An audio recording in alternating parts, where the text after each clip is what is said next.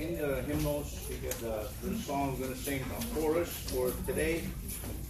The song, Isn't He Wonderful? Thank you, I am. Okay. I can write to that.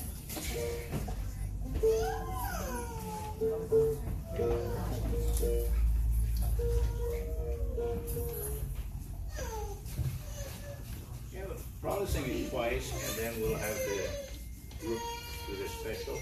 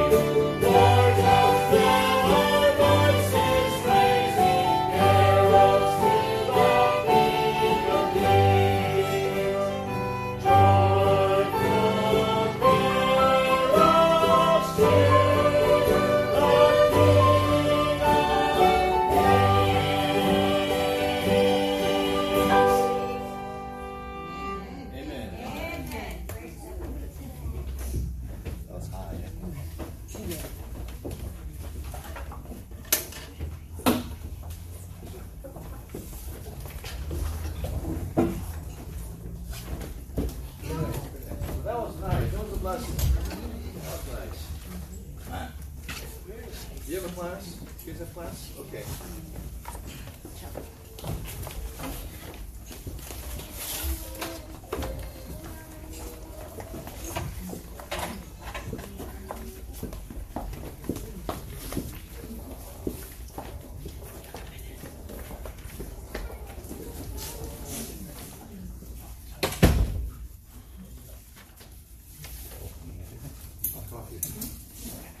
Merry Christmas to everybody, and we'll say that several more times today, but let's read the Christmas story, at least one part of it, Luke chapter 2, Luke chapter 2.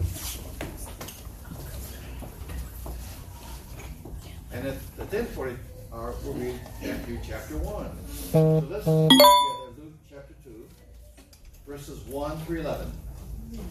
It's kind of a tradition to do this, and once a year we read the passage of scripture from these two books, and so let's do that together, okay? So you find Luke chapter 2, and let's do it like this. I'll read one verse, you read the next verse, and then we'll take turns, okay?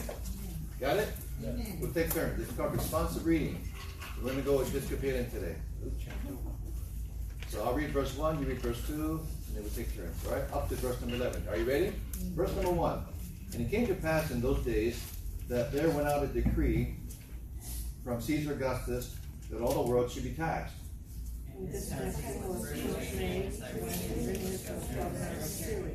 And all went to be taxed, every one into his own city.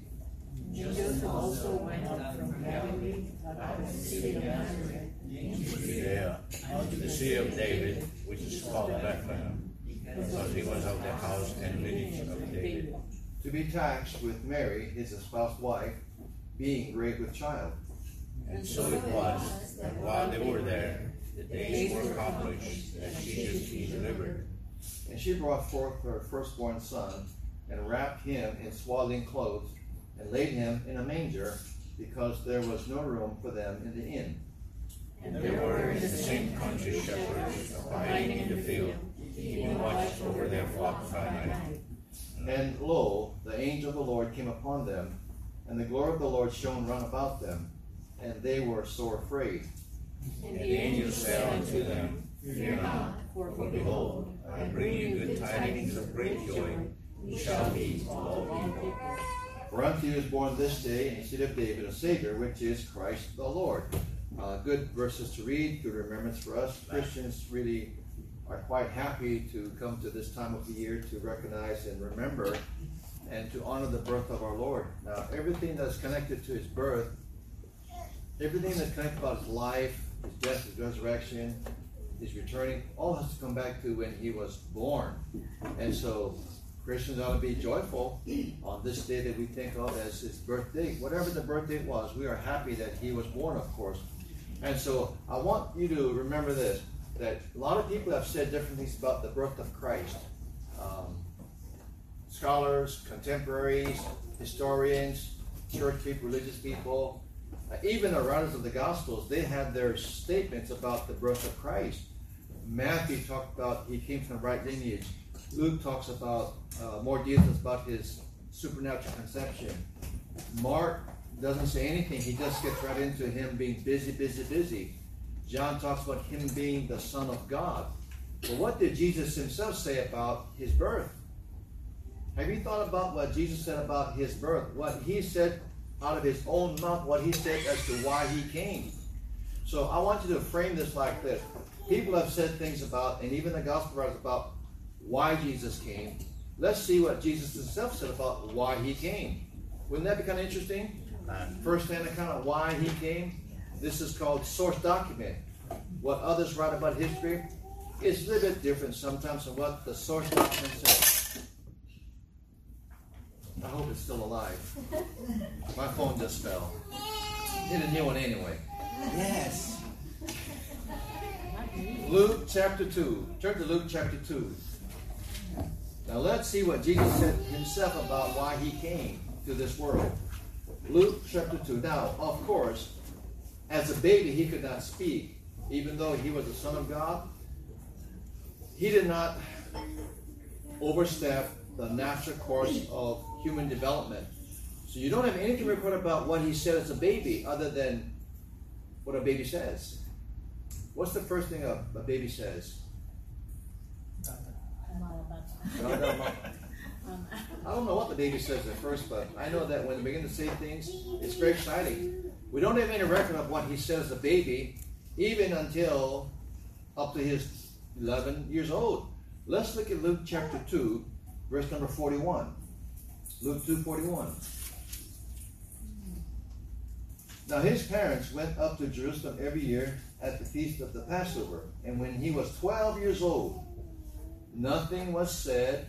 Well, a lot of things are said likely, but nothing is recorded about what Jesus said. Now, you might ask yourself, why is that? Well, the answer is, I don't know. Nobody knows.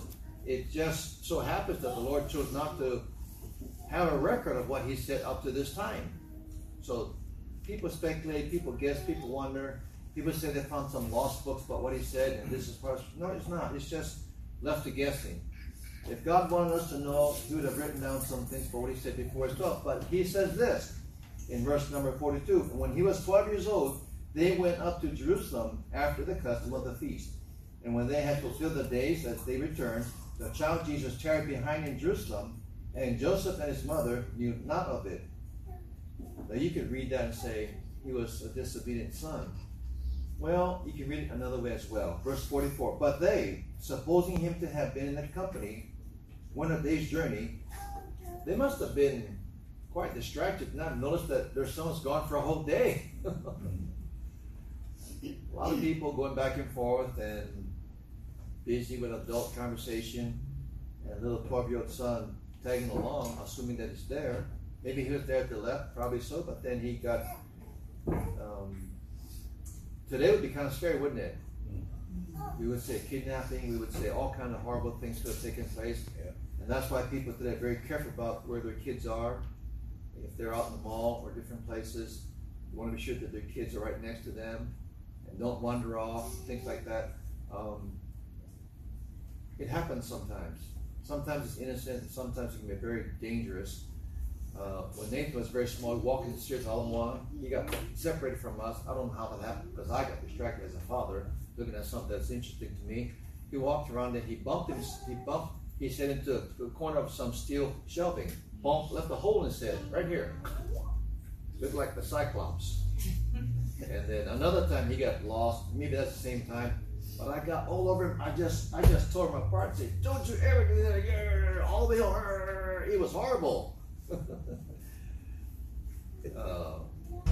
First child, right? Get real serious. Second child, not too serious. But he got separated from them, verse 44, when a day's journey, and they didn't notice until a day's journey, and they sought him among their kinsfolk and acquaintance. Verse 45, and when they found him not, they turned back again into Jerusalem seeking him. Of course they would have as caring parents. Verse 46, and it came to pass that after 3 days they found him in the temple, sitting in the midst of the doctors, both hearing them and asking them questions. And all that heard him were astonished at his understanding and answers. And when they saw him, they were amazed, and his mother said unto him, Son. You think when she said son, it was kind of like a scolding tone? Son. Son. Maybe she was asleep, but taking it as a parent. Son. Why hast thou thus dealt with us? Behold, thy father and I have sought thee sorrowing. You can understand that, but look at verse 49, his answer. He said unto them, How is it that ye sought me? Wist ye not that I must be about my father's business?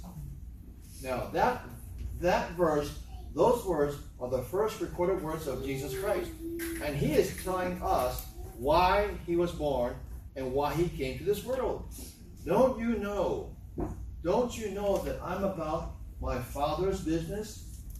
I came to do my father's business. Now the word business, my father's business. We all have had contact with people who have come to our state from another state for a business convention, a trade show at a convention center. And they've come for 3 days per week. They've come representing their country, their company. They've come to do business, make contests, get some sales potential and all that, and to get exposure for their company, for their business, whatever they have. that they're offering to the public. And they have come. Someone has come, represented their country, their business, and they are going to be here taking care of business in this state at the convention center. And when it's over, they hope to have a bunch of different contacts, a bunch of different text messages, emails. They hope to make some business from that. But then they will return to their home base, their company, and give a report, or at least say, you understand the image here. They come for business. Jesus said, I'm here on business, on my Father's business. I'm here to do some business for my Father. It was not making money. It was not making profit. It was not about anything except something spiritual. Now, we understand that Jesus came to set up his kingdom. That's pretty much the statement of the Bible. He came to do that. And when he was born, the prophecy was that he was going to be a governor and rule all people. Of his kingdom, there should be no end. So that part is all part of the mix of why he came. But he did say, I've come to do my Father's business, like a business trip. And so what was the business that Jesus was on? There are many kinds of interpretations as to why Jesus came. But look at the words of Jesus himself. He had come, he said, to do his Father's business. His Father's business. Now we'll have to come to John chapter 4 and John chapter 9. I'll read that to you. John 4:34. Jesus said, my meat, now as an adult. Now time has passed. From 12 to 30, time has passed. And now he is in his public ministry as an adult man, as a full-grown man. Here he says this at 12. And so now he says as an adult man in John 4, my meat is to do the will of him that sent me and to finish his work. And so he is saying again, I am here for reasons that are so eternal, reasons so specific. It is to do my Father's will, to do his work, do work on his behalf. I'm doing work for my Father. And in John chapter 9, Jesus said this, I must work the works of him that sent me. While it is day, the night cometh when no man can work. So Jesus very plainly said, out of his own mouth, I'm here to do something. I'm here on business for my Father, who you have not seen. He is in heaven. I'm here representing him. I'm here representing not my company, but my country. I'm here to represent not some corporation, but my Father in heaven. So he is here very uniquely for one specific thing, to do the will of his Father. So Christmas, the birth of Christ, is about Jesus coming to do something for his Father. Not something casually, not going to the park, throwing a frisbee, no big deal about that, no, it's just relaxing. He says, I'm here on business. I'm here on business. And when you're on business, you're on business. When you're on the clock, you're working, you're doing something for your employer. You cannot, if you work with fellow Christians, you can't be, talking all day long about church and about the Bible. Oh, I read a good verse. You can't be wasting time like that when you're on the clock, because you are doing business. So you understand here that this is Jesus saying with his own mouth, I'm here on earth to do my Father's business. So keep that in mind. What then is his Father's business? Let's come to John chapter 6. This is Jesus as an adult, but he was born to do his Father's business. John chapter 6. John chapter 6 is a very, very long chapter. Look at how many verses are in this chapter. 71 verses. Your memory verse assignment is John chapter 6. After that is Psalm 119. If you can do that before the month of January is over, I will give you something worth your effort. Of course, I'm kidding. But it is a long chapter, John chapter 6. It begins with the Lord feeding 5,000 people plus women and children. A great miracle took place. After that, in verse number 19, Jesus walks on the water. This other chapter begins, this long chapter, and we're working our way down to him saying why he came and doing his Father's business. Now, in chapter 6 of John, verses number 32 through 40. Look at that scripture. 32 through 40.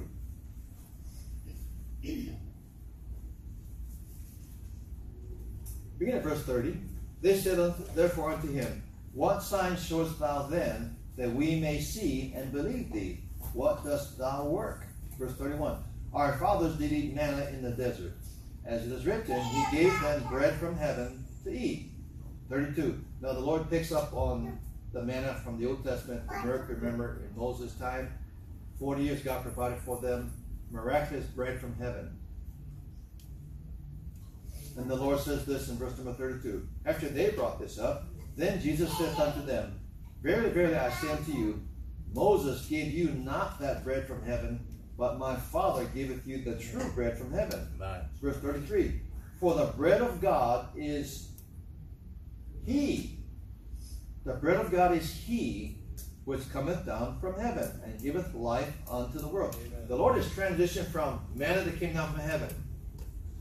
Small white. Now, it's kind of a guess as to how this manna appeared in the wilderness. Every morning there was enough manna for... There's enough manna for everyone to eat. And it was small. It was small. It was round. It was white. And the Father was to gather for his family. Pardon me, I just got tickled here. And so it came down every day for 40 years. A real miracle. It fed them. It sustained them for 40 years in the wilderness. It was an awesome miracle. And on Saturday or on Friday, you had double the amount to cover up for the Sabbath. Now, he says in verse number 32, in verse number 33, he changes from manna from heaven, uses that as a teaching point. Verse 33, the bread of God is he. Now he says, it's not something, it is a he. Is not a personal thing. The bread of God is he which cometh down from heaven and giveth life unto the world. Now, the rest of this chapter is really, really exciting, really, if you read it through, to digest what he's saying here. But the manna that came down from heaven fed them each day. Each day they got something to eat. I mean, you can imagine what they did with the manna. They ate manna as it came down. It was round, it was sweet like honey. They may have fried it in olive oil. They may have baked it. They may have eaten it as is. So they had these three ways to eat manna, but none of it sustained them through the wilderness wandering. 40 years, a miraculous thing took place. Everybody got to eat of this. The exception was if they disobeyed what God said, it would grow moldy and go bad, and then you would have nothing. You tried to be greedy about that. There were some conditions, but the fact is, manna came down from heaven. Now he's saying the real manna, the real bread of God is he which cometh down from heaven. Guess what he's hinting at? Guess what he's saying? This is about Christmas. This is about the incarnation, where God, a spiritual being, became flesh, wrapped himself with human flesh. This is miraculous. This is all of God. He says, the real bread of God is he that came down from heaven and giveth life unto the world. Amen. Just like the whole nation got fed, the whole world can be fed, not with real manna, but with spiritual manna. Now, if you drop down to some other verses, after he said in verse number 35, he says this, I am the bread of life. He that cometh to me shall never hunger, and he that believeth on me shall never thirst. Now, when they ate bread, they got hungry before the night was over, and by next morning, they were ready to break their fast. They were hungry again. He says, but there's a bread that comes out from heaven. It's a he. And if you believe on me, you shall never hunger again, and you shall never thirst. So you know he's talking about something spiritual, not something material and literal. He's talking about himself. Look at verse number 35. He says, I'm the bread of life. I'm the bread of life. The bread of life, the bread that sustains life and the bread that gives life. That's what Jesus is about. That's what Christmas is about. I am come to give life to people. Now look at verse number 38. Just like manna came down from heaven, Verse 38, for I came down from heaven, like manna came down from heaven. So manna is a type or a picture of Jesus Christ coming down, the Son of God, from heaven. Matthew, Mark, Luke, John all have certain colors attached to their Gospels. Matthew's color is purple for royalty, and John is blue for heaven. Blue always represents heaven. Jesus Christ came down from heaven. And so in verse number 38, I came down from heaven, just like manna came down from heaven. Verse 38, not to do mine own will, but the will of him that sent me. Once again, he emphasizes with the exclamation point, I have come to do my Father's business. I've come to do his will. In verse number 40, this is the will of him that sent me, that every one which seeth the Son and believeth on him may have everlasting life, and I will raise him up at the last day. Look at verse 41. The Jews then murmured at him because he said, I am the bread of which cometh down from heaven. And then they complained and said, this is Jesus, son of Joseph, how can this be? Look at verse number 47. 47. Verily I say unto you, he that believeth on me hath everlasting life. Verse 48. I am that bread of life. Verse 49, your fathers did eat manna in the wilderness and are dead, because it was a physical thing. Now, he says in verse number 50, this is the bread which cometh down from heaven, that a man may eat thereof and not die. Verse 51, another punctuation, I am the living bread which came down from heaven. If any man eat of this bread, he shall live forever. And the bread that I will give is my flesh, which I will give for the life of the world. The Jews, of course, are stupefied. They're stumped. They're confused. Verse 52, the Jews therefore strove among themselves, saying, how can this man give us his flesh to eat? Well, that's a logical question. It's like Nicodemus saying, how can a man be born again when he's old? Can he enter the second time through his mother's womb? Well, of course, the answer is no. Looking at this words, the words of Jesus, very literally, Jesus is going to explain to them what he means by eat my flesh and drink my blood. He does not mean this in a literal sense, obviously. Now, let me think with you. You think with me. Why is this statement not to be taken literally? Look at verse 54. Whosoever eateth my flesh and drinketh my blood hath eternal life. And I'll raise him up at the last day. For my flesh is meat indeed, and my blood is drink indeed. He that eateth my flesh and drinketh my blood dwelleth in me, and I in him. Verse 58, this is the bread that cometh down from heaven, not as your fathers did eat manna and are dead. He that eateth this bread, his flesh, shall live forever. Is that really what he intends to teach, that you eat my flesh? Logically, why do we know this is not what he's saying? Well, first I want to know if you have something going through your brain, your head. As you try to understand this, like they tried to, but they dismissed it, like this is not possible. Because they only thought of one thing. Now, what's the other thing you're thinking about that gives you the clue as to what he means as he explains, eat my flesh, drink my blood? What is it called when you eat someone's flesh and drink their blood? Or what is it called if you eat someone's flesh and not drink their blood? Cannibalism. You ever see animals eat other animals, like lions and tigers, leopards and cheetahs and everything like that, and how they eat other prey alive? It's pretty fascinating and yet quite brutal at the same time. And if you thought there was not a God, just watch how animals behave and how they hunt. It is amazing how they hunt and how they attack. And so what makes you think that this is not a literal statement? What's going on over here in your head? What we want to first consideration is know to say this is not literal. Okay, don't have all day, so I'll tell you this. First of all, who knows how tall Jesus was? No, nobody knows. Who knows what his weight was? Nobody knows. Whatever his size, his height, and weight was, how much of that can go around? If you were to eat his flesh and drink his blood. That's a horrible thought, but if you take it literally, that's what that means. If that's what it means, number two, only a few people in his time could do that and get eternal life, because how much of his body could go around? You see how grotesque this becomes? It's not literal. Now, how does he explain? What does it mean about eating of his flesh and drinking his blood? His life, his body being given for you. Look at verse 63. It is the spirit that quickeneth; the flesh profiteth nothing. The words that I speak unto you, they are spirit and they are life. Now, when Jesus went to the cross and he died for the sins of the world, how is it that you partake of eating his flesh, drinking his blood. It cannot be material, it cannot be literal. It can, his death was literal, but you cannot literally eat of his flesh. You must spiritually partake of that. And that's what he means. When you eat food that you believe is good for you, you eat it. When you drink something you believe is good for you, it's not dangerous, you drink of it. You believe that eating what you eat, drinking what you drink, is not dangerous to you. So by faith you drink it, you eat it. That's partaking of it. So when he says you eat my flesh, drink my blood, it is really saying you must believe in me, you must trust in me. I'm going to be crucified for you. I'm going to give my body for you. I'm going to give my blood for you. You must partake of that. And it's like believing, as when you go to eat something, you believe. It's like believe, trusting me, what I've done for you. So it's a matter of faith. It's a matter of trusting what he would do for them. Not a literal statement.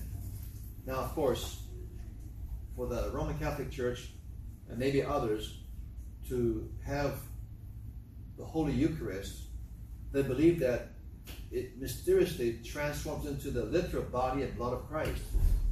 The big word is transubstantiation. Shall I spell it for you? Or would you believe me that I know how to spell it? Change. Transubstantiation. The substance changes from the wafer, for them it's the wine, to the literal body and blood of Jesus. And so you partake of it. I went to the Catholic Church one time because I was tired of being a fundamentalist. No, I'm just kidding you. I de-fundamentalized myself. But there's a service, a funeral in Kahala, right by Kalani High School, St. Something. And so they gave communion at this service for someone. So I was watching what the priest was doing. People line up for communion, and they would do this. And he would give them the wafer, and he had a cup of wine. So you lined up, and you stood in front of him, and he'd give the wafer to you, and then he would take a sip of the wine. Next, and by the time he was done, he was kind of wobbling. And he's drunk. So 200 people came down the middle aisle to get the wafer, but they never partook of the blood of Jesus. He took a sip every time he gave a wafer to one of the people in presence. That was a new way of doing that. Because before you know, they take a sip of the cup. Well, it mysteriously changes into the body of blood. Not true. Not true. So that's what he means by that. So Jesus says, I have come for two purposes, under the umbrella of doing his Father's will, business for him. He came, I would say, to be the source of life. He came to be the source of life. And he is the one who has come at Christmas, at his birth, to be the real source of life. A lot of folks think that if they have something material, something tangible, that they have real life. You realize that many Americans, many people in this world do not think that they need any spiritual life, but because they have something material to give them happiness. But like the Jews here needed something besides manna, they needed spiritual life. People still today need spiritual life. Material things can never satisfy.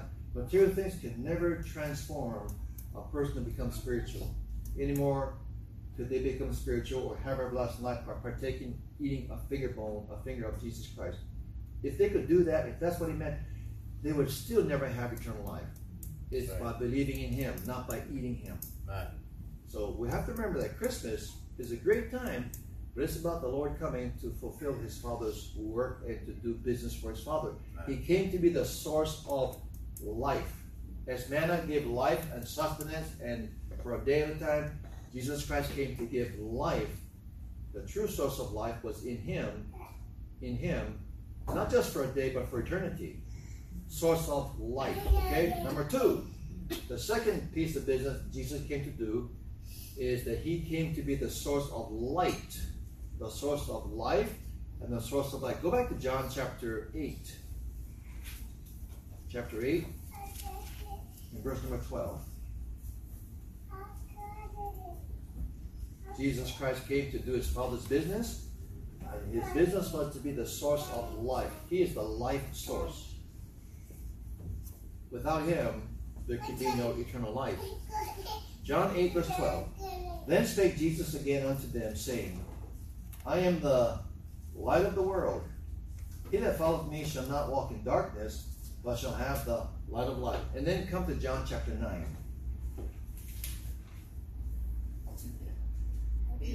Verse number 5. As long as I am in the world, I am the light of the world. Okay, so you have the references to light in regards to what Jesus came for. He says, he's come to be the light of the world.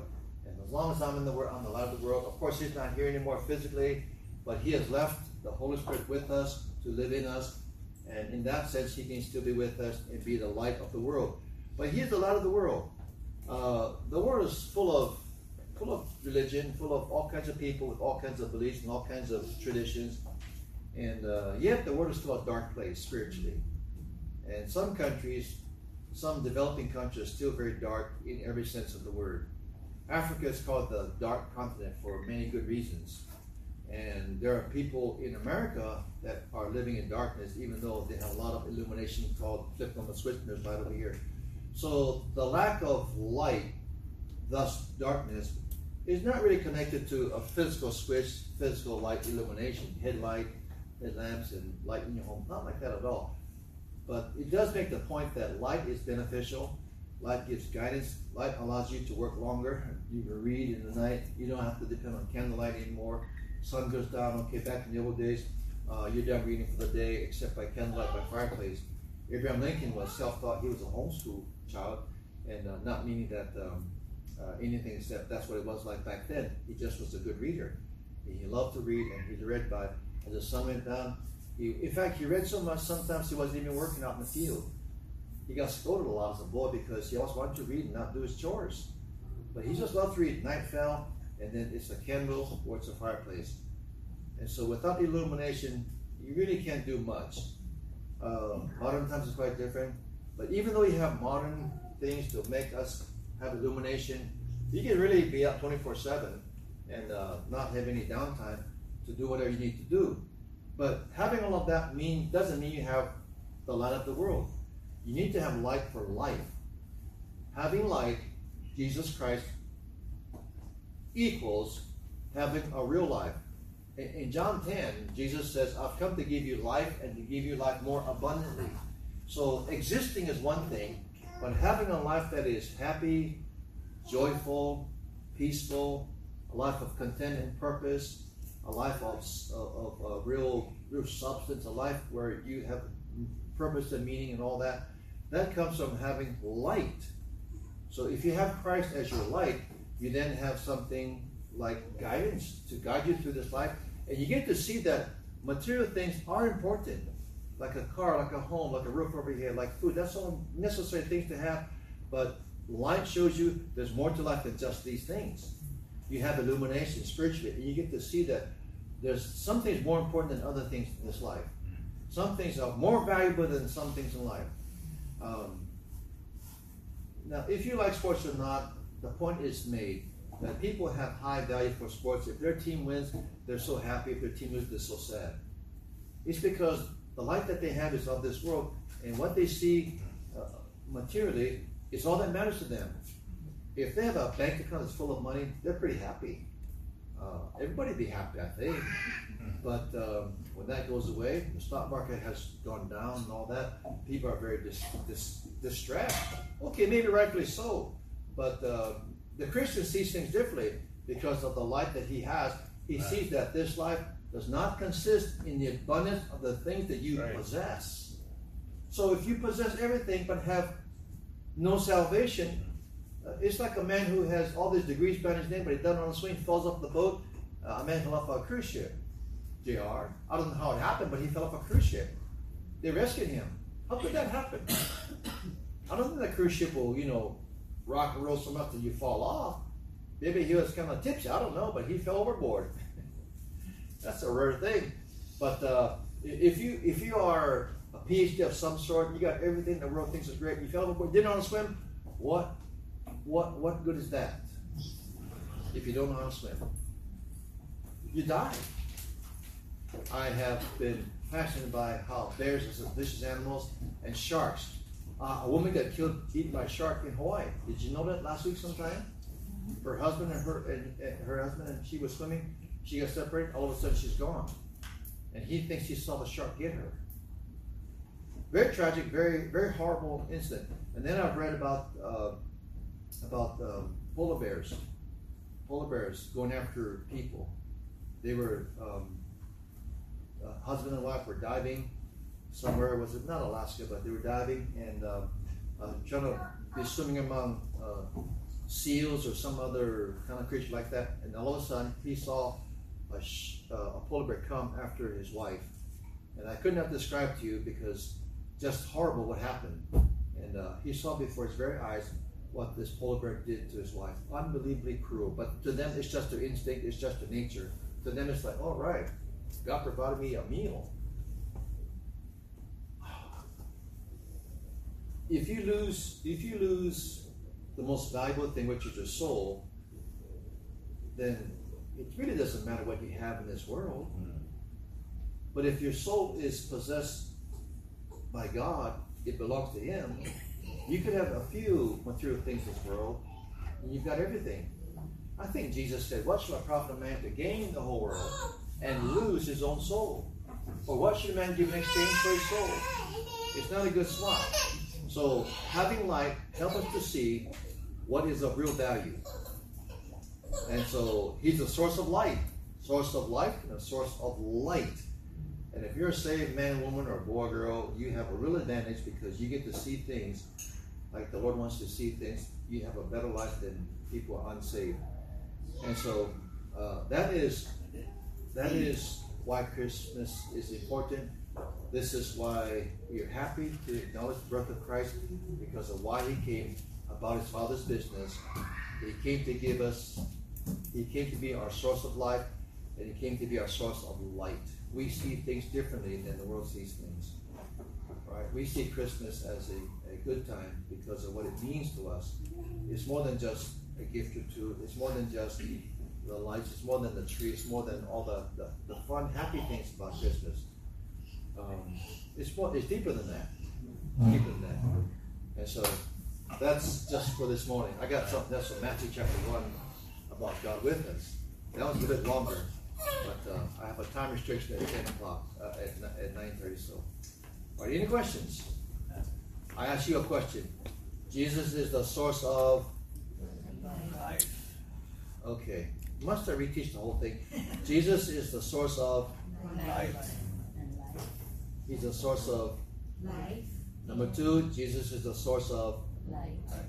Okay, light. Source of life and light. You heard of Eminem? This is L&L.